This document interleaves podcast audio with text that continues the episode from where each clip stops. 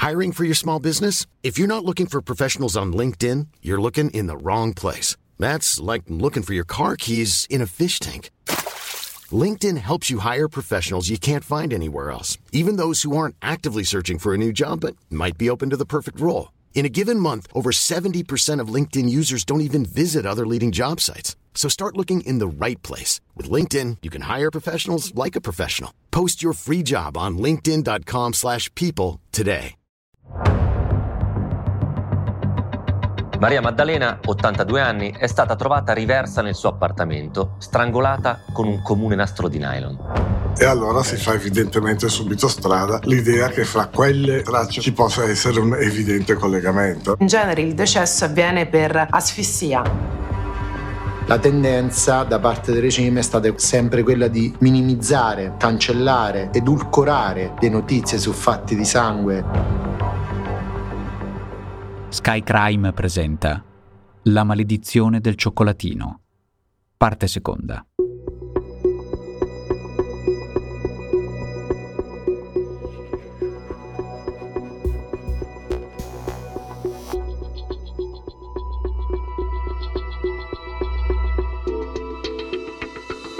Caso Berruti.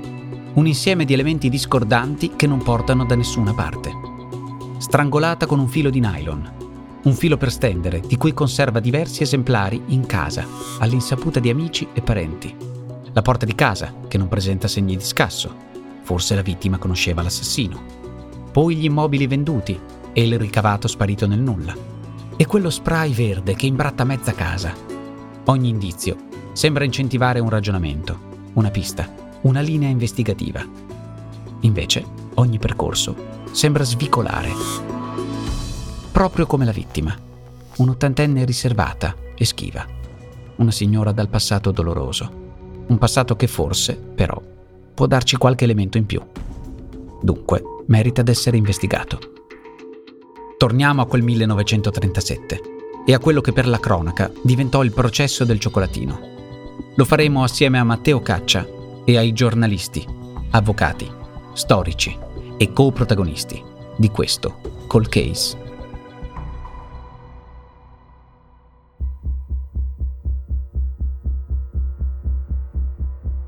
Eravamo rimasti ai due amici universitari De Grandis e Fulpiani e al loro piano per estorcere denaro a Maria Maddalena.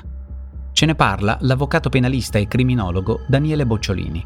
Uno era figlio di un farmacista, aveva un laboratorio appunto di farmacia e affascinati probabilmente da questa signora, attratti da un modo molto elegante di fare, da questi gioielli, probabilmente si erano convinti, e così mh, mm, era, che questa signora borghese avesse a casa tanti gioielli, tante disponibilità.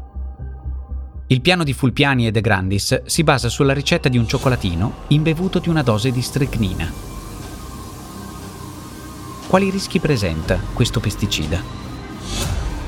Ce ne parla Roberta Tittarelli, tossicologa forense.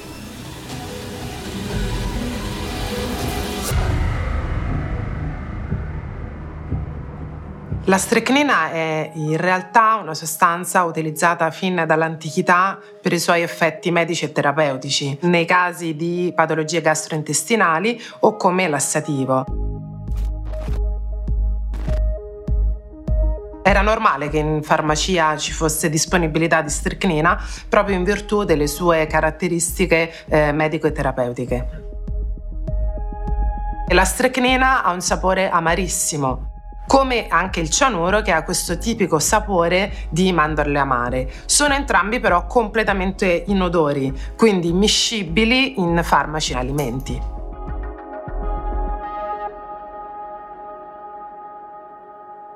Che cosa prevedeva questo piano? De Grandis avrebbe offerto questo cioccolatino alla donna, ma poi avrebbe anche chiesto un incontro, cioè che la signora lo ospitasse in casa sua per un approccio sessuale Prosegue il racconto il giornalista Marco Menduni. E a quel punto loro avrebbero avuto facile gioco a entrare in casa e derubarla per incassare questi soldi da dare all'autonoleggiatore. Maria Maddalena non accetta, ma prende il cioccolatino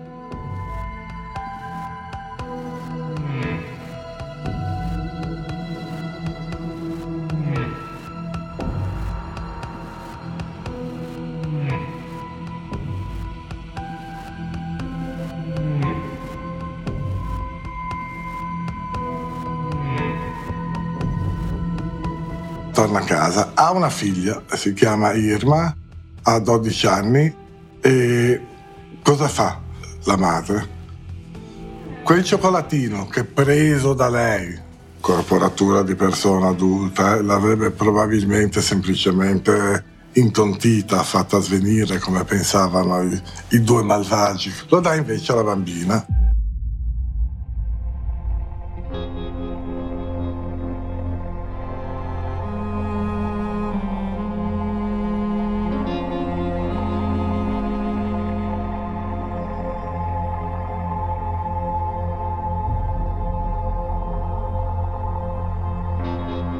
Il piano scelto dai due ragazzi mm, sicuramente non, non era un piano destinato ad essere ricordato nella storia, perché comunque sia la stricnina non dà assolutamente questa perdita di coscienza. Quindi il soggetto ha percezione in ogni momento di ciò che gli sta accadendo intorno, di ciò che gli sta accadendo in generale.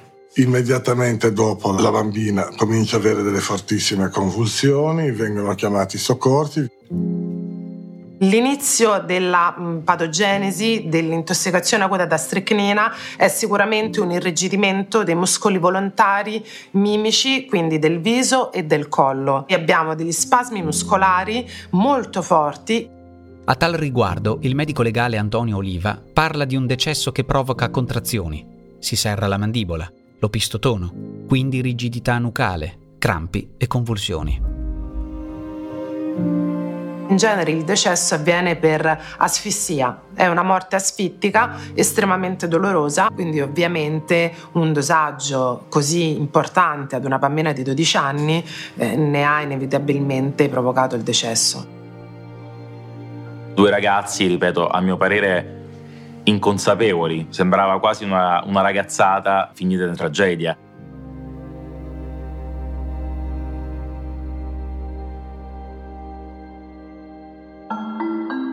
C'è questa scena raccontata commovente della madre che d'impeto all'ospedale Galliera lì sopra, non è lontana, esce dall'ospedale e urla per i violenti settembre cercando i due giovani che immediatamente in poche ore dalla descrizione eh, vengono arrestati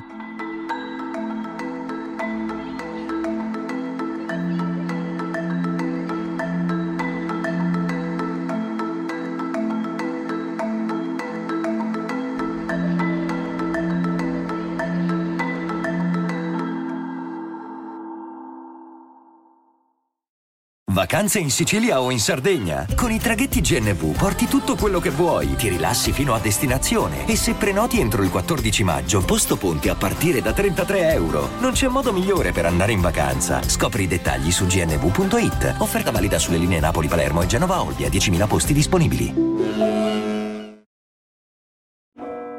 Lasciamo per un attimo i due giovani assassini alla loro sorte e lasciamo la giovane Maria Maddalena preda di un dolore inimmaginabile ma determinata a ottenere giustizia. E torniamo al 1987.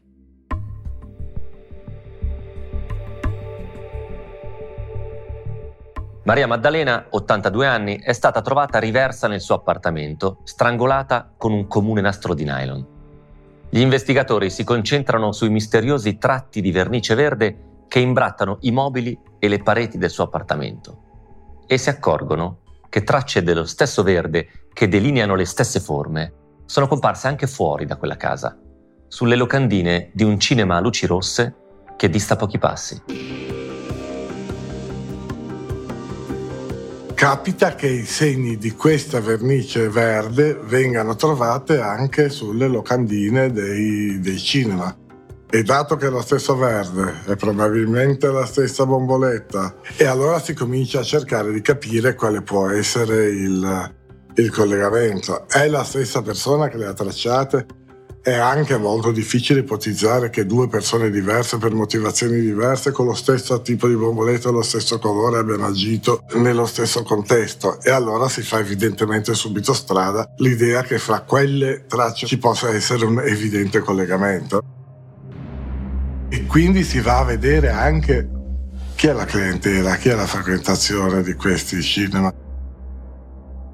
Si comincia a cercare di capire chi sono i clienti che lo frequentano in maniera più assidua. se ci possa essere qualcuno che ha dei precedenti, se si possa individuare fra queste persone qualcuno che ha uno spirito anche solo piccolo criminale.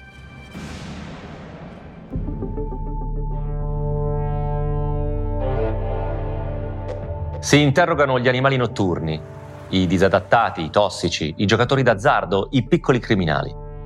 La Genova popolare dell'epoca è un ricettacolo di vizio e trasgressione, dove si annidano piccoli delinquenti, ma anche maniaci e psicotici di ogni genere. I giornali dell'epoca hanno parlato del delitto del puritano,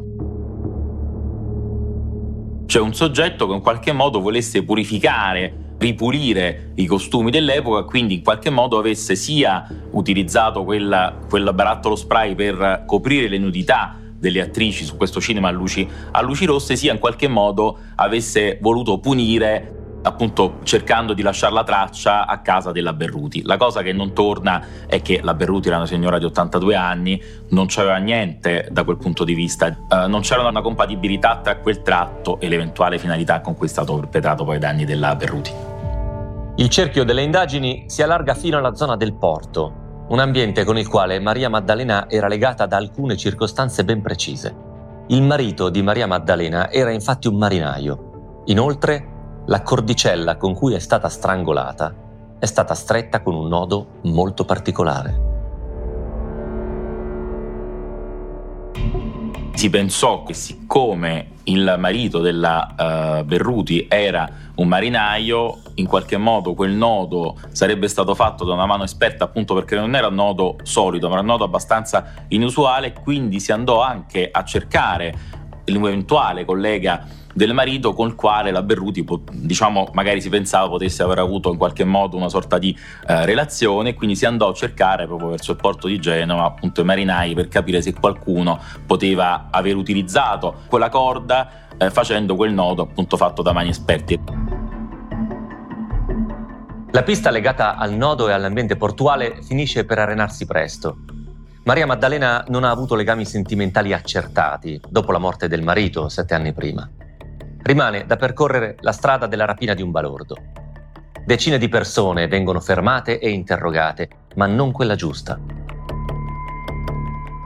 D'altra parte è vero che i 40 milioni mancanti fanno pensare a un delitto a sfondo economico, ma è vero pure che l'assassino ha lasciato in casa diversi gioielli e oltre un milione di lire.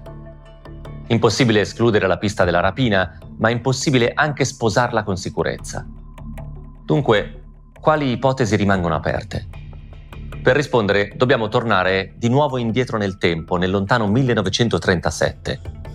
Maria Maddalena ha appena perso una figlia, la piccola Irma, di soli 12 anni.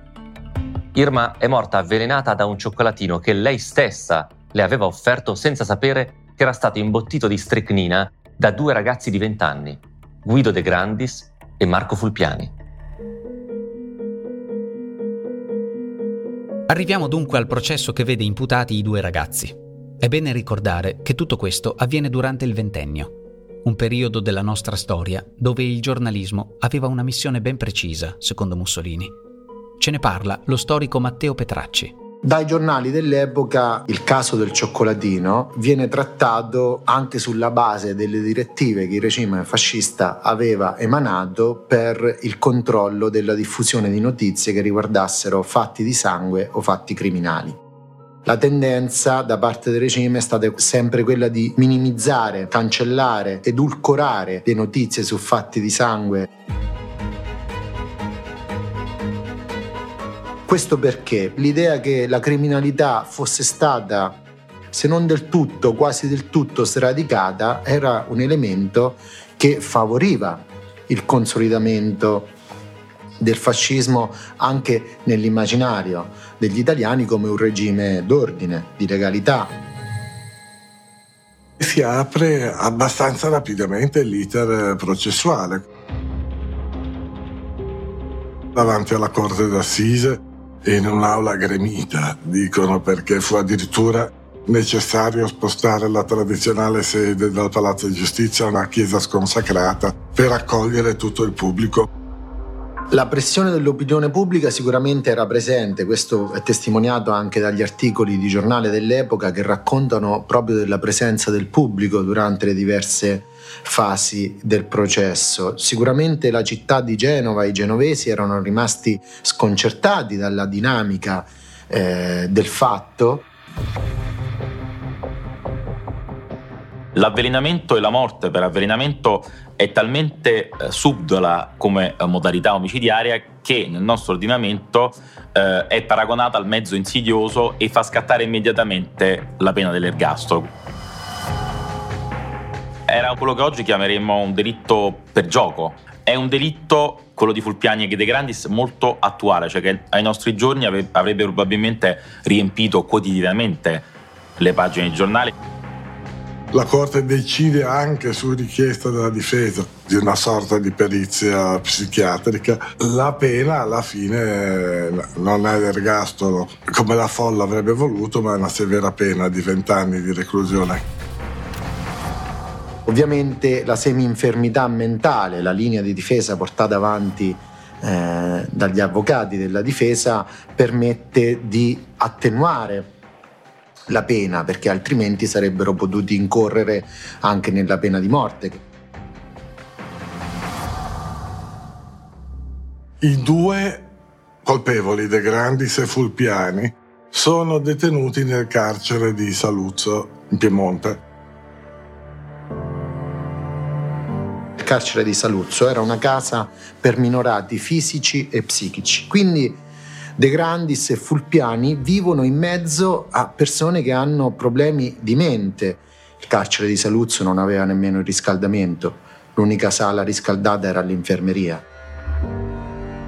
Una stanza buia, grande due metri e mezzo per due metri, spesso puzzolente, senza servizi igienici, cimici che infestavano i letti, le coperte, i pagliericci che venivano utilizzati come, come materassi. Questa era una condizione fortemente disumanizzante e degradante per il detenuto. De Grandis e Fulpiani restano nel carcere di Saluzzo e vengono colti come tutti gli italiani l'8 settembre del 1943 dall'armistizio e dalla fuga del re e dei più alti comandi militari verso il sud. Da diversi stabilimenti penitenziari molti detenuti provano a fuggire. Questo avviene anche a Saluzzo quando l'11 settembre del 1943 nove detenuti riescono a eh, calarsi con delle lenzuola e scappano. Uno viene ucciso dagli agenti di sorveglianza durante la fuga. De Grandis scappa, fa perdere le proprie tracce per una eh, decina di giorni. È un uomo oramai provato, probabilmente gli anni sono passati, ha interiorizzato, ha capito quello che, ho fatto, che ha fatto e non riesce a, probabilmente a perdonarselo. Decide di rientrare nel carcere, di riconsegnarsi. Parla con un avvocato e viene appunto riaccompagnato in carcere. Lì passano soltanto pochi giorni quando decide di farla finita impiccandosi.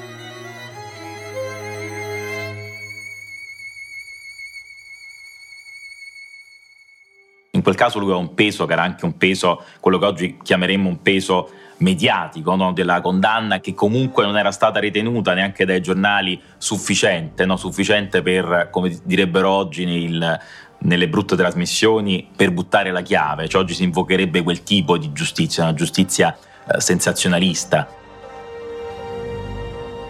Lui probabilmente ha vissuto male anche quegli anni, ha vissuto male il processo, il senso di colpa misto probabilmente al pentimento e al segno di resipiscenza ha in qualche modo portato poi al suicidio di De Grandis.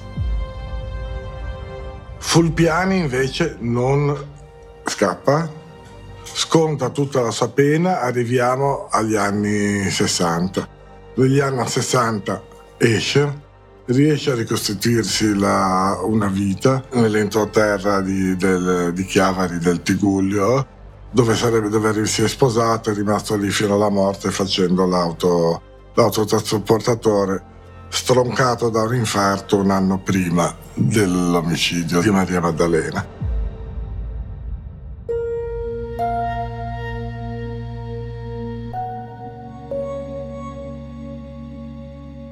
E così si conclude anche la seconda parte della tragedia con la morte, una per suicidio e una per un infarto dei due colpevoli.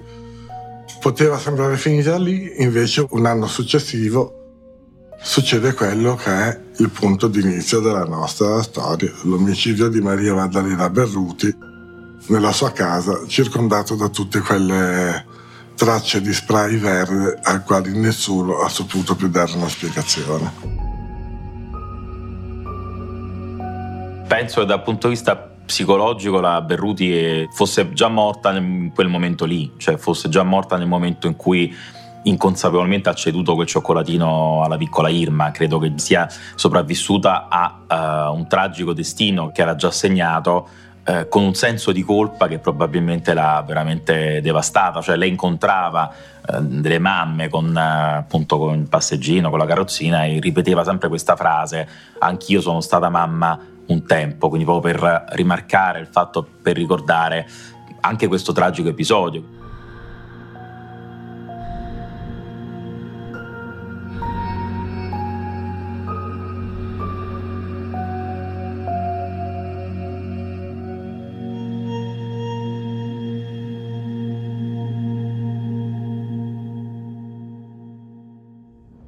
Cercare le connessioni, unire i puntini per tracciare la figura, il disegno nascosto, il senso. E quindi la tragica morte di Irma e l'omicidio di Maria Maddalena, avvenuto esattamente 50 anni dopo, sono legati tra loro. Si tratta addirittura di un unico assassino. Gli investigatori, andando a ritroso nella vita di Maria Maddalena, scoprono questa vicenda di 50 anni prima. E a questo punto si cerca di mettere insieme tutti gli elementi. C'è la donna uccisa, ma poi abbiamo anche gli sfregi con lo spray sulle locandine del cinema porno. E poi abbiamo la storia di una donna che nella mente di eh, una persona alterata potrebbe anche essere stata lei la... Cioè, ma se la madre non avesse fatto quello che faceva non sarebbe successo tutto questo. Insomma, viene fuori l'identikit di uno dei più possibili sospettati, una sorta di vendicatore, fra virgolette, etico, qualcuno che volesse andare a punire la donna per la sua attività, per la sua attività del passato, quindi doveva essere qualcuno che contestualmente almeno conoscesse quella, quella storia. I giornali dell'epoca avanzano dubbi. L'assassino ha ucciso soltanto per vendetta? Titolano. Seguono poi i sommari. Il magistrato, alla luce degli ultimi accertamenti, è convinto che l'omicidio sia stato premeditato, preparato con cura ed eseguito con freddezza. Forse il killer era in possesso delle chiavi di casa. Una tesi eh, seguita, la tesi della, del legame tra il destino eh, diciamo che riguardò eh, la Berruti in una prima parte della sua vita e eh, l'omicidio della Berruti. Cioè, da una parte c'è questo vendicatore, ma soprattutto dove sono finiti i soldi di Maria Maddalena Berruti? Perché sono scomparsi? Perché forse il giorno in cui si riuscisse a capire quei soldi che fino hanno fatto, si riuscirebbe a ricostruire una sorta di, chiamiamolo, quadrilatero investigativo. Io Personalmente continuo a non credere che la cadenza dei 50 anni esatti sia una, una semplice casualità, anche se fino ad oggi nessuno ha dimostrato il contrario. Il problema in questa ricerca di connessioni è che i conti sembrano tornare, ma alla fine i pezzi non combaciano mai. L'assassino rimane senza nome. Così sulla morte di Maria Maddalena per lunghi anni cala il silenzio, fino all'ultimo colpo di scena di questa storia. Per raccontarlo facciamo di nuovo un salto nel tempo, stavolta in avanti, nel 2013.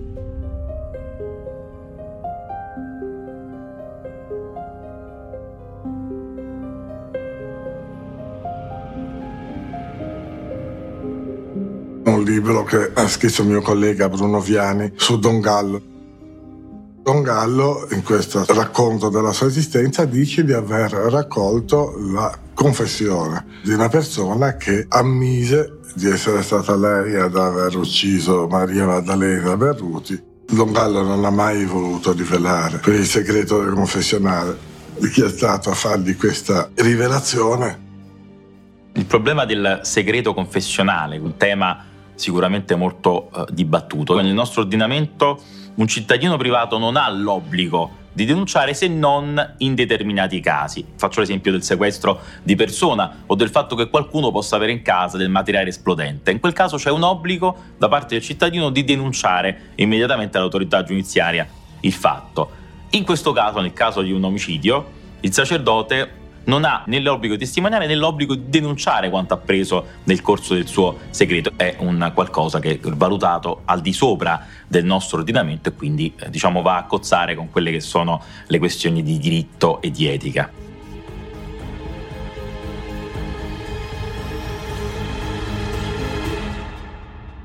Un dubbio resta.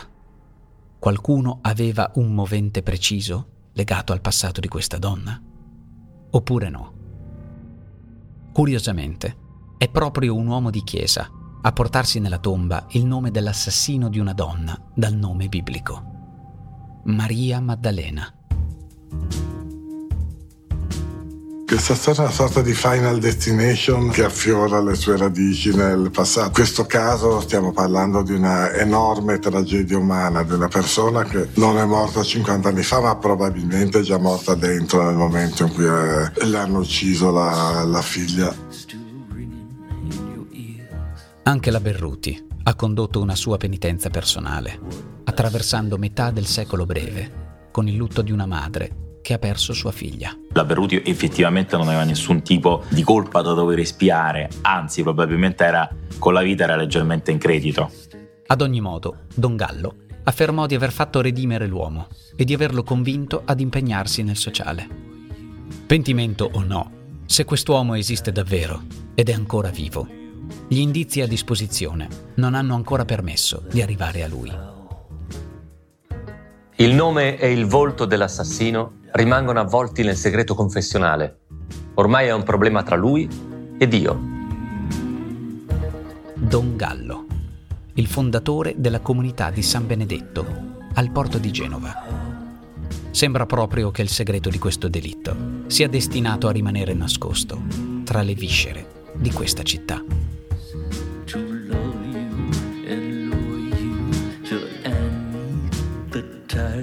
Hai ascoltato Mostri senza nome, Genova, una serie Sky Crime.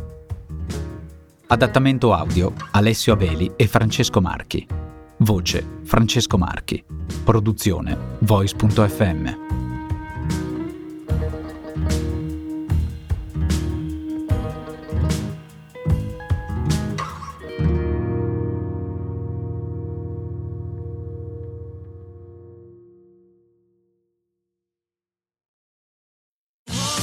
Sotto costo 1 euro. Fino all'11 maggio lo Smart TV LG OLED Evo Gallery Edition 55 pollici più il piedistallo insieme a 999 euro perché 1 euro batte forte sempre.